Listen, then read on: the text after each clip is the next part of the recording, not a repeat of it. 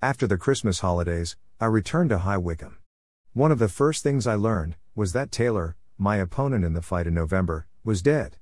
His home had been demolished by a bomb, and all his family had been killed during one of the raids on London that occurred during the festive season. Today, such news would have a traumatic effect on many people. In those days, it was accepted as a fact of life and quickly put at the back of, if not out of, one's mind. Taylor, like countless thousands of others in the war, died. Most of these, like Taylor, did nothing to warrant their early departure from this earth, but, due to the regularity of the occurrence, people became inured to the distress of losing loved ones, relatives, and friends. Perhaps, it was just as well. Life would have been much harder for us, if we had all mourned the deaths of those close to us as overtly and piously as some might think right. In early 1941, and with a great fanfare, we were told of an American plan to build freighters. These ships would be called Liberty ships and would help alleviate the critical shortage of ships caused by enemy action. Some months after this, I recall photographs and or newsreel film of these ships being launched. The novelty was in the fact they were launched sideways, instead of stern first as was the usual and traditional practice. Another, Almost unbelievable, fact quoted was the length of time required to build one of these ships. I forget what it was, but instead of a few months, even years, these ships were going to be built in days. To enable this to be achieved, the various parts were to be prefabricated, at various industrial plants, and, then, assembled at the shipyard. Nothing like it had been done, previously. There were many doubters, especially among those in shipbuilding fraternities. However, by and large, this program was both successful and productive. One of the American shipbuilding yards had a name not unlike the spelling, Kaiser, of the name of the German leader of the First World War. I'm not sure, it wasn't spelled the same way. I do know, I thought it very strange, at the time. It would seem that, even in wartime, a child's mind grasps irrelevant points and makes them noteworthy. Unhappily, although the Liberty ships proved useful, they were unpopular. Whether this unpopularity was deserved, or was purely an expression of anti Americanism, I don't know. I do know that a few were reported to have split their hulls in the rough swell and high seas of the Atlantic Ocean. This breaking apart was claimed, by some, to be caused by welded, as opposed to riveted, plating. Riveting, which many claimed allowed the ship's plates to give, was considered to be essential, by many at the time. The rivet versus weld argument was protracted, and I remember many authorities espousing their views in the later years of the war. The fact remains Many Liberty ships led useful lives and served a great need during the war. Some of these ships survived, to lead long useful lives, long after the war finished. As I have mentioned, the British Army advanced against the Italians, in North Africa. We were all overjoyed to be cheering victories, at last. The media, probably, made too much of the situation. A population, hungry for any success, was ready to accept one without questioning it too deeply. After a few stirring weeks, it all came to naught. A few things combined to bring about a serious reversal. First, not for the first time, Italy bit of more than she could chew. This time, by invading Greece. The Greeks, then, started to embarrass the Italians. Germany sent troops to help the Italians, and Britain sent troops, from North Africa, to Greece to help their endangered forces. This, aid to Greece, seriously depleted the strength of the British Army in North Africa and wasn't common knowledge at the time in Britain.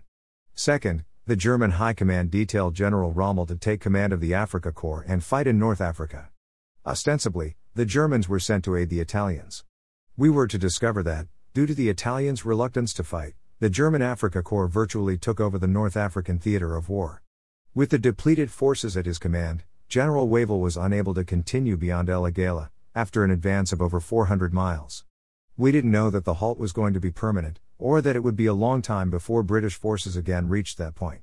Most of us were confident that the advance would continue, after a period of build up. During this time, the newspapers were full of maps and diagrams showing the fighting area. This was a much practiced method of imparting information of battles and of general strategic positions. Arrows would show advances and attacks, boxes mark the various forces, and everything would be done to bring the battle into the home. I found that when things were going well, we couldn't get enough of these ubiquitous maps and diagrams. When, however, things went into reverse, as at this stage of the war they did on a regular basis, the maps and diagrams were not so evident. For the first time in the war, huge numbers of prisoners of war were being captured, along with their equipment. Both on the North African and East African fronts, the Italians were surrendering in large numbers. Like the loss of Luftwaffe aircraft, Over Britain, the prisoners of war tended to be a yardstick of success by which we civilians measured things. Not that we were discouraged from so doing, by the media. The figures, of prisoners taken, went into tens of thousands. Ten Italian divisions were destroyed, in their rapid retreat from Egypt. Everyone in Britain was overjoyed. We didn't know Rommel was going to avenge the Italian losses, in spite of Italian assistance. Although the fighting had virtually ceased at El Agheila in Libya, the Italian troops were still suffering serious setbacks in East Africa. Here, Commonwealth troops, mainly Indian, were continually throwing them back. In a sick way, it was uplifting for us, in Britain, to think Italy had a worse record of success than Britain at this juncture, and the Italians had been the aggressor. Without German help, it is unlikely Italy would have survived 1941. No one, in Britain, had any respect for the Italians as a fighting force. My recollection is that a general feeling existed that, in the matter of warfare, the Italians were less successful than we had been, or were being.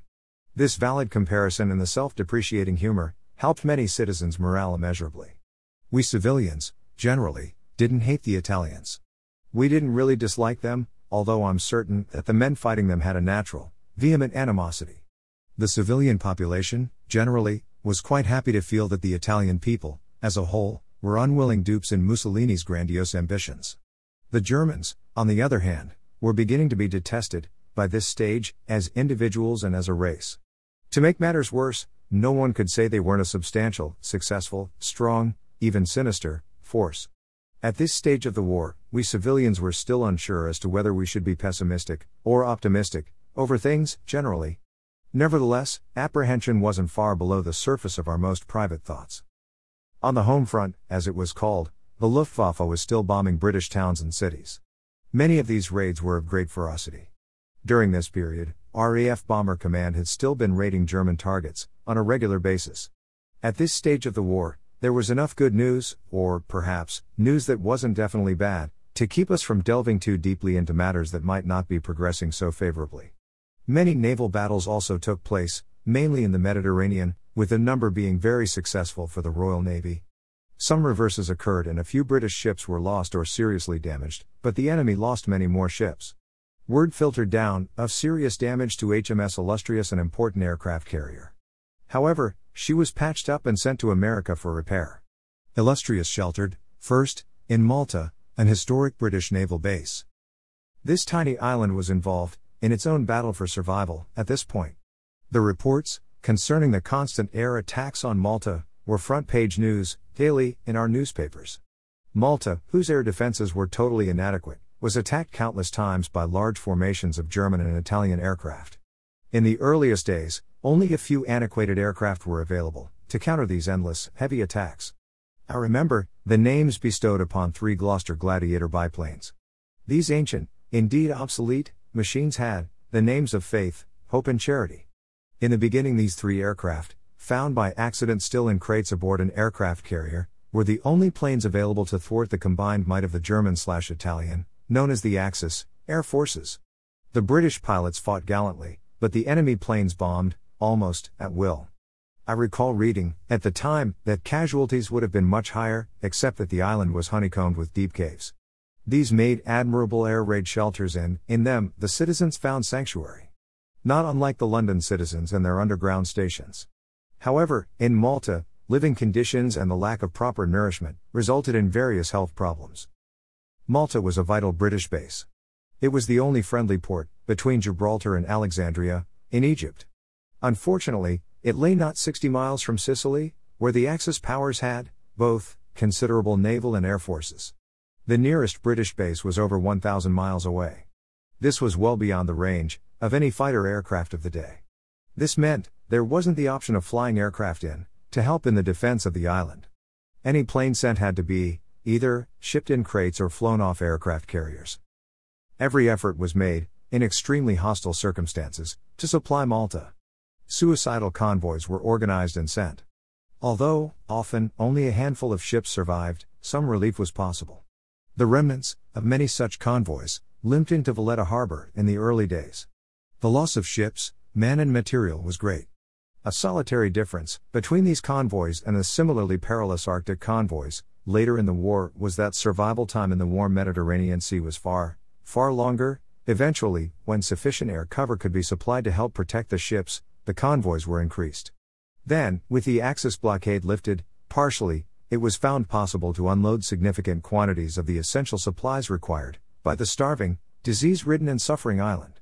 Modern fighter aircraft were also delivered, by being flown off aircraft carriers. However, the price, the relieving convoys paid, was very high indeed. The island was first bombed, by the Italians, in June of 1940. Air raids continued, with various degrees of strength and frequency until 1942. From January until July 1942, there was only one period of 24 hours during which no raid occurred. Hash during some periods, the bombing was almost continuous. There were constant tales of heroism, emanating from the various battles involving Malta or the Malta convoys. The tribulations of Malta's inhabitants were as bad, or worse, than most, some say any. That the island was awarded the George Cross, for bravery, was more than a symbolic gesture. It was an honor that most people in Britain fully agreed with, fully knowing, many from personal experience, the ordeal the Maltese people had survived. Perhaps it is pertinent to explain, here, that aircraft had an advantage over ships, at this stage of the war in particular. Before the Americans, almost, perfected the utilization of aircraft carriers, in their Pacific campaigns, anti aircraft weaponry and ships, was rudimentary, at best. The number of aircraft the Axis powers could amass, over huge areas of the Mediterranean Sea, made it very hazardous for shipping of any kind. The risk, to large naval ships, was great. Aircraft carriers could not carry sufficient aircraft to adequately protect themselves and other ships, if they were attacked by even a quarter of the planes the Axis could send to attack them. This is why, submarines, fast minelaying ships, and destroyers were used to land some supplies. Even then, the last, and most hazardous, part of the journey was traveled at night. Prodigious efforts were made to get vital supplies to the inhabitants and the defenders. The film, San Demetrio, London, depicted an epic battle to bring a crippled oil tanker into Valletta harbor. Based on fact, it is fair representation of the problems that existed at the time. It is as well to remember some of these facts when considering the struggle to relieve Malta. In March 1941, round about my birthday, I recall reading a small paragraph in a newspaper about Bob Crompton. Crompton had played for, and captained, Blackburn Rovers. This, as I have probably mentioned, was the football team I supported. Crompton's playing career spanned two decades, from the early years of the century until World War I. He played 576 times for Rovers and was the club captain of two championship sides. He also captained England, for which team he played 41 times. Later, he managed Blackburn and, in particular, the promotion winning side of 1,938 ninths. He was a giant in the football world and one of my idols. Dash, although I never saw the man. His death made an impression upon me that few other entertainment notables have. One, who comes to mind, being Tommy Handley. The comedian died, most unexpectedly, not long after the war ended. This man's death, because of his tremendous influence on our morale, during the darkest days of the war, was a national tragedy. For a while, stalemate occurred in North Africa, but we still hoped for the continuation of the advance. Hope was put on the back burner when we were informed that Rommel had been busy building up the Africa Corps. Comments started to be published and mentioned on the wireless that the Africa Corps could be considered a very real threat. We didn't know it, but we were being softened up by the propaganda people for bad news from the North African front. The East African campaign, meanwhile, was still going quite well.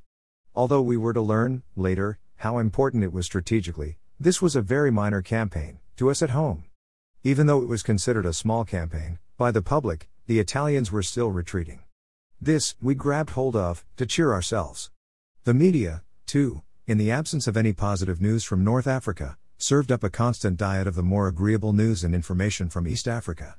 However, apart from the continuing bombing of German targets, by the RAF, there was little enough good news at this period. Then, late in the spring of 1941, we received some heartening news.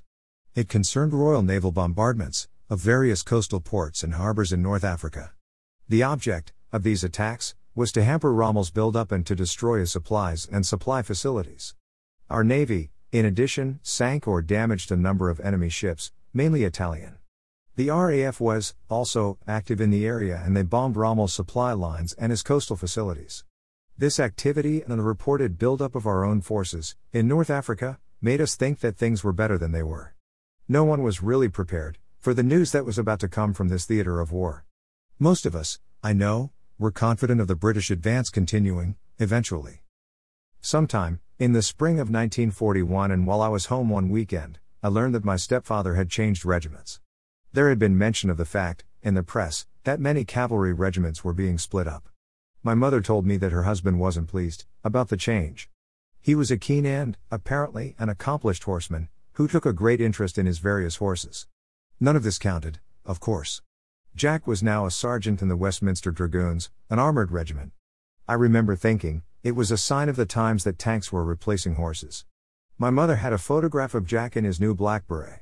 I made a mental note to obtain a cap badge for my collection. Although I asked, on a few occasions, I never did get a badge.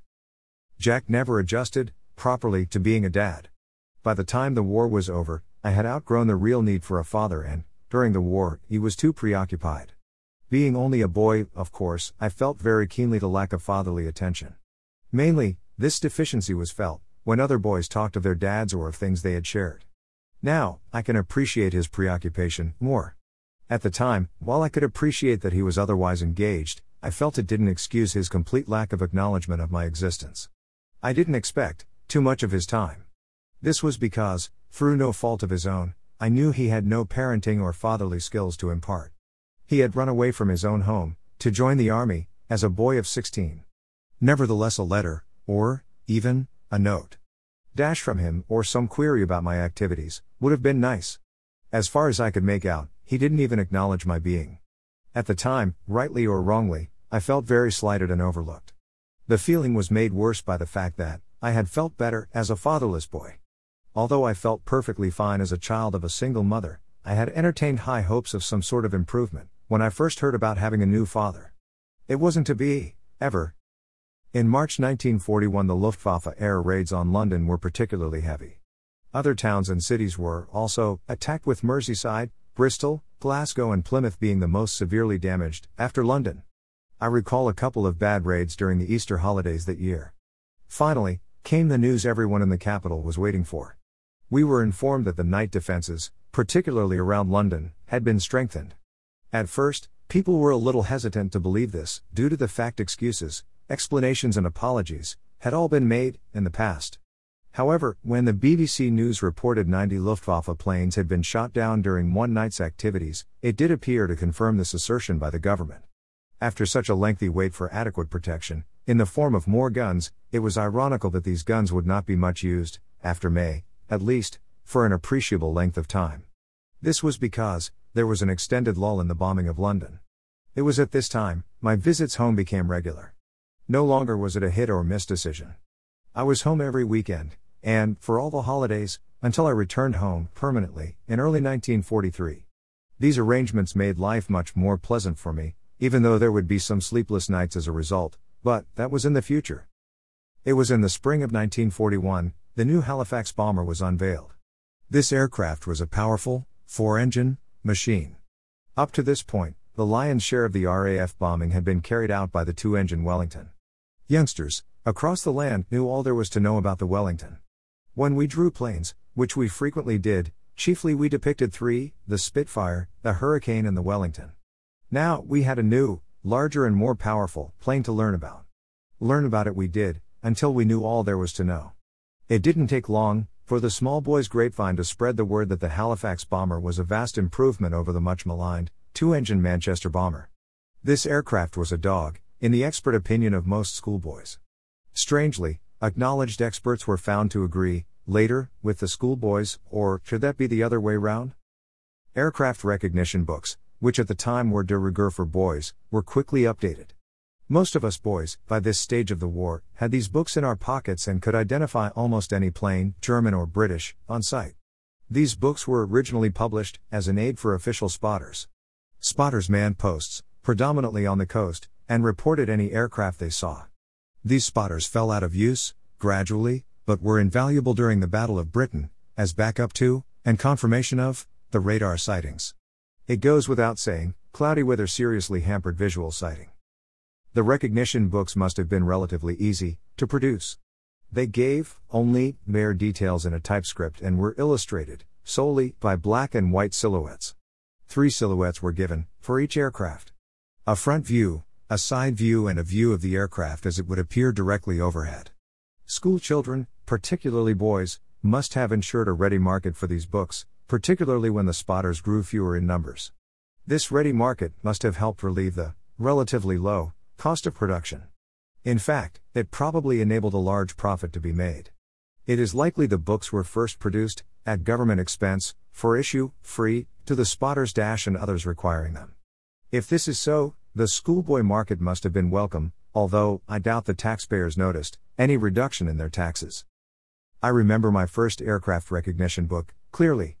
It was purchased for me, by my gran. Gran, I recall, bought the book in a small bookshop in Dorking. I remember the incident, distinctly, because of what had happened just previously. We had visited the house in which Gran had been born and raised. Many generations of her ancestors had, likewise, been born and raised there. The house, built sometime in the 16th century, stood close to the site of the historic toll booth at South Holmwood a few miles south of Dorking. A small brook meandered through the property. Because of this small stream, the place had been known for centuries as Brook House. A photograph of it took pride of place in Gran's front room at Dewhurst Road. This photograph had intrigued me for ages, and to actually visit the place, it was a huge event in my young life. The visit, in all likelihood, took place during the Easter school holiday in 1941. The house later became a small hotel, but was destroyed by fire, I think, in the 1950s. Like the later, but similar, ABCs made popular by Ian Allan, the aircraft recognition books were always being updated dash which meant we were tempted to buy each latest edition. This became a real problem when the Americans entered the war. Then, the influx of new, or updated, aircraft became a steady stream, particularly after 1942. Reverting to the subject of RAF bombers, only the legendary Avro Lancaster bomber would, later, prove to be capable of surpassing the efficiency of the Halifax. Until the Lancaster was ready, however, the short Stirling and the Avro Halifax carried the load. Unlike Nazi Germany, Britain had concentrated, mainly, on four engine bomber aircraft, since the earliest war years. The pre war two engine Wellingtons, built by Vickers, were successful and, to a lesser extent, so were the two engined Armstrong Whitworth Whitleys, but the two engine Handley Page Hampdens proved inefficient. The Avro Manchester, sadly also with only two engines, was built more in hope, rather than with any real confidence, of success. Its passing wasn't mourned. The Manchester, however, led directly to the larger four engine Lancaster. This point alone, in view of the hugely successful exploits of the Lancaster, made the Manchester an important, if not a successful, aircraft. The weight of bombs, able to be carried by the four engine British machines, proved highly advantageous in later air raids over German towns and cities. Often, the BBC would announce the weight of bombs dropped in a particular raid. While these figures might have been exaggerated, the reports helped morale enormously. We knew, and had experienced, the effect of the Germans' 500 pounds to 1,000 pounds bombs. When we heard that the RAF had dropped bombs of 5,000 pounds, 10,000 pounds, and even 20,000 pounds late in the war, we could judge properly the impact they had made.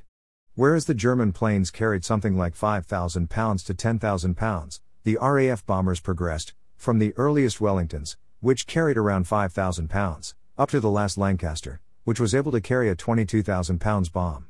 In a classic attack, the Bielefeld Viaduct was destroyed by one of these 22,000 pounders, in 1945. Information, of this type, was meat and potatoes to most schoolboys during the war, and the tatty books, which we kept in our pockets, contained most of it. Other information we picked up, from various news releases. Later, we found out that some of the information we bandied about was exaggerated, to confuse the enemy, but we still lapped it all up. Suddenly, in the spring of 1941, we heard news of the German advance in North Africa. At the beginning, we were hoping the reverse was temporary. Events, however, were to prove this hope unreasonable. The German advance, spearheaded by Rommel's Africa Corps, pushed back the British and Commonwealth troops farther and farther. A stout hearted defense of Tobruk took place. Daily reports of the courage, displayed by the besieged garrison, made us all proud. Hopes of relieving the garrison, however, faded. I can remember the feeling of disbelief we all felt, as the relentless advance continued. Meanwhile, the campaign in East Africa continued successfully. Commonwealth troops were continually defeating the Italians, and advancing through difficult terrain, but there seemed no end in sight. To many people at home, there seemed little importance to the various battles in this theater of war. This isn't to say that, in the absence of good news elsewhere, we didn't use East Africa to bolster our flagging spirits. East Africa and the continuing RAF bombing of Germany were the main things keeping us cheerful late in the spring and early summer of 1941. Things were to get even worse. First, there was the evacuation of our troops from Greece and the loss of Crete. Then, to add to our misery at home, came the news of the loss of naval vessels. These ships, destroyers chiefly, had been helping in both the defense and the evacuation of our troops in Crete. Crete became yet another heroic catastrophe. Although great gallantry and much personal sacrifice took place, nothing could disguise the fact that the loss of Crete was a disaster. In May 1941, one of the most bizarre events of the whole war took place. The BBC reported that Rudolf Hess had landed, by parachute, in Scotland. Hess was the deputy leader of the Nazi Party and third in line, after Hitler and Goering, to the German leadership. All sorts of improbable reasons were suggested, while the government kept silent on any official reason. Early on, we were informed, by German sources, that Hess was suffering from a mental illness. In addition, Germany, allegedly Hitler himself, disowned him. As these two facts originated in Germany, they were discounted immediately. A story, much later, made some sense. It was stated, Hess had intended seeking out the Duke of Hamilton, who, Hess thought, had access to the royal ear. Utter confusion reigned, about Hess, in the minds of the public. It was thought by some that he had been seeking peace. Others thought, he wanted to set up an underground group, to undermine the authority of the government. The communists suspected Hess of plotting to join Britain and Germany, in a conflict against the USSR. In the end, although many private theories existed, the matter just faded out of the news, and, eventually, out of most people's minds. Seeing Hess, at the, much, later Nuremberg war trials, he gave me the distinct impression of being, merely, a senile, old man. Of all the stories arising from this escapade, the one, claiming Hess wished to meet with the Duke of Argyll, sounds the most plausible. We might never know, for certain, what caused Hess to parachute into the Scottish countryside. Absolutely nothing changed, as a result of his night excursion. In the first months of 1941, the government began a practice of altering the ration of various commodities to reflect the supply situation. Cheese was reduced to 1 ounce per person per week. Later, it did return to 2 ounces and, during some periods, a special allowance of cheese was allowed to miners and agricultural workers. Butter rations were raised, briefly, to 4 ounces, but quickly reverted to the usual 2 ounces per person per week. The total fat ration, butter, margarine, cooking fat, was never above 8 ounces per person per week. The meat ration was reduced to 1 d worth a week. This took into account the varied worth of the many cuts. It wasn't much meat, whichever way you looked at it. Clothing was rationed, for the first time, and controls dictated what could be made and what style was allowed. Turn ups, for trousers, were forbidden and the number of pockets, per garment, stipulated. Double breasted coats and jackets were also forbidden. Furniture was, by this time, extremely scarce and a form of utility furniture started to be seen. It was quite plain, uninspiring, and rather shoddy. The sugar ration was increased, for a month, to encourage jam and jelly making.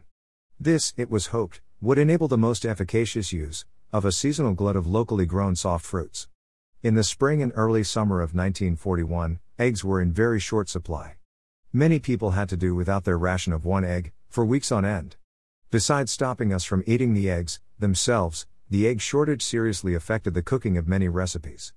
Due to the severe rationing of fats, boiling eggs became the nation's favorite form of cooking them. Heavy bombing of British towns and cities was continuing throughout the spring slash early summer period of 1941. I remember one particularly heavy raid on London. This must have taken place on a weekend or during the Easter holidays when I was home. I remember a few raids, but this one was particularly heavy. The reason I recall the incident so clearly is because the Anderson shelter was finally habitable, if, indeed, habitable is even vaguely the correct term. It had been reconcreted, when the water drained away, finally. Although we had used the shelter for some period of time, we were particularly pleased we had good shelter, due to the severity of the raid in question. The shelter had four, narrow bunks. These bunks were constructed, with wood measuring about 4 inches by 2 inches. Wire strapping was fixed, across the frame, to provide a spring. Spring, being a complete misnomer. It was as hard, as nails. The bunks were placed, in twos, with one above the other, along the shelter's long sides. This enabled four people to lie down, I decline to use the word sleep. Of course, many more could use the shelter, by sitting on the bunks. Until its eventual dismantling, the shelter never did lose its distinctive, pungent, malodorous stench. The smell, in the fetid shelter, was not unique. All the Anderson shelters appeared to have the same, basic, odor. Even when the thing was newly installed, it was unpleasant. The shelter reeked of must, dampness, earth, and stale air, but underlying this was the smell of the galvanized steel and concrete. Personal odors were added, of course, as soon as the shelter was used. Despite all this, when things got bad outside some nights, there was nowhere better to be. Most certainly, it was preferable to sheltering in the stairwell in the hallway of the house. It was even possible to imagine oneself safe, while in the shelter. Such a feeling was impossible, I found, in the house. Gran always had a thermos of tea and some sandwiches, ready to take to the shelter. Blankets, pillows, and a couple of Li-Loos, inflatable mattresses, were taken by anyone else using the place.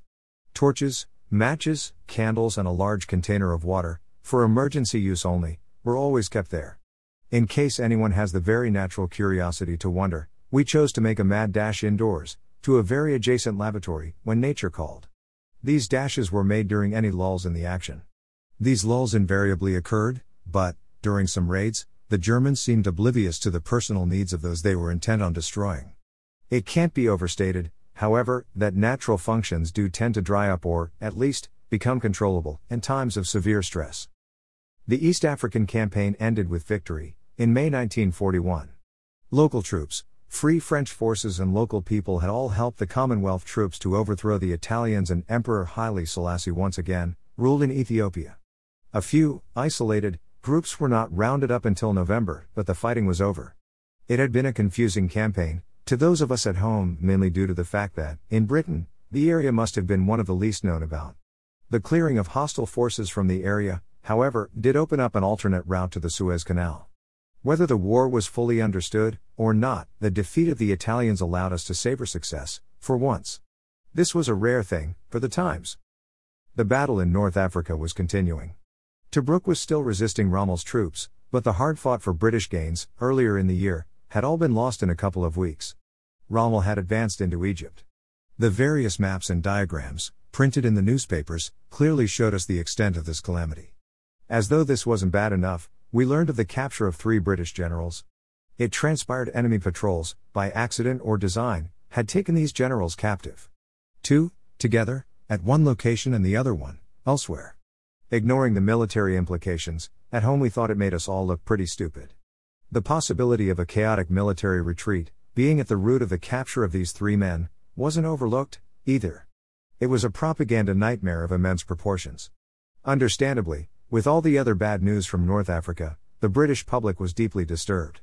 While the various spokesmen tried to make the best of the situation, Churchill spoke in the House of Commons of the losses, together with other setbacks, quite straightforwardly. Most of the public, although distressed, appreciated the honesty. The battle, for control of the Suez Canal, continued for many months, and I remember that, briefly, each side would appear dominant.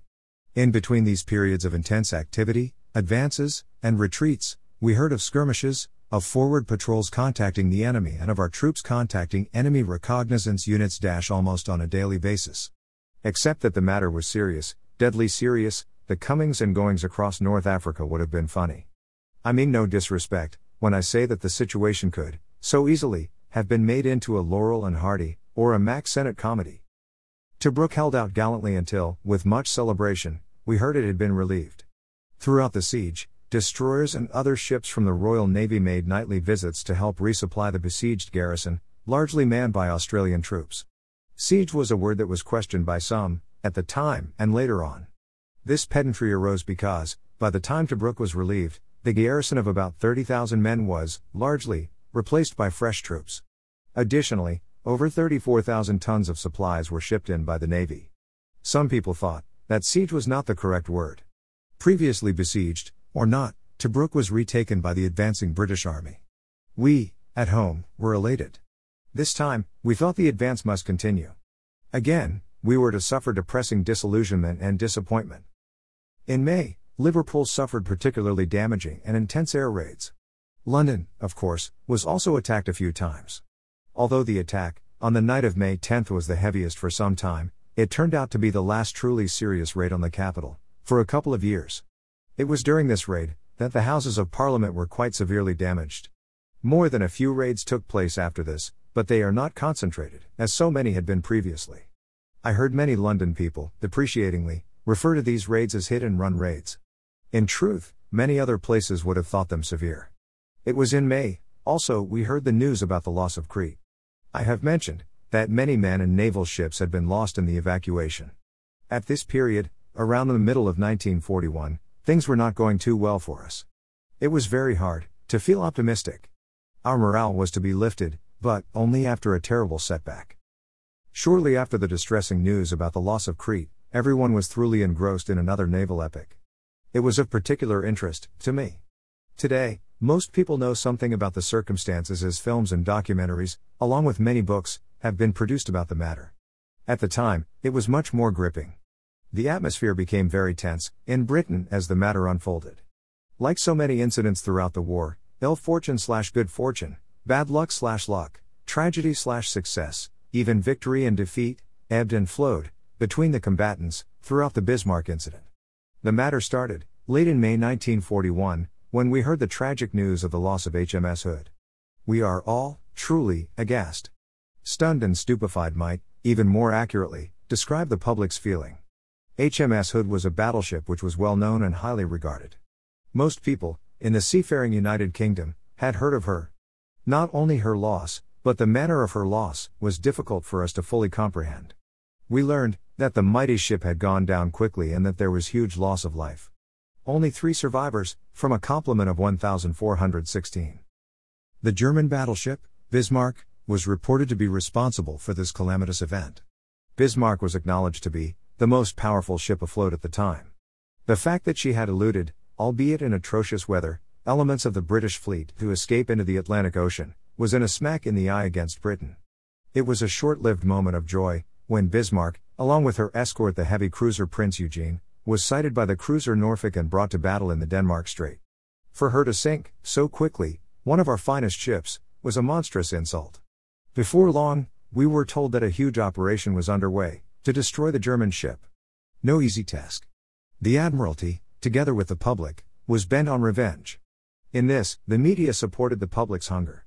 Non stop reports kept everyone informed of all that was going on. Reports, maps, diagrams, all deluged us. The mighty firepower of the Bismarck, all her main details, her probable position and likely course, were all discussed on the radio and in the newspapers.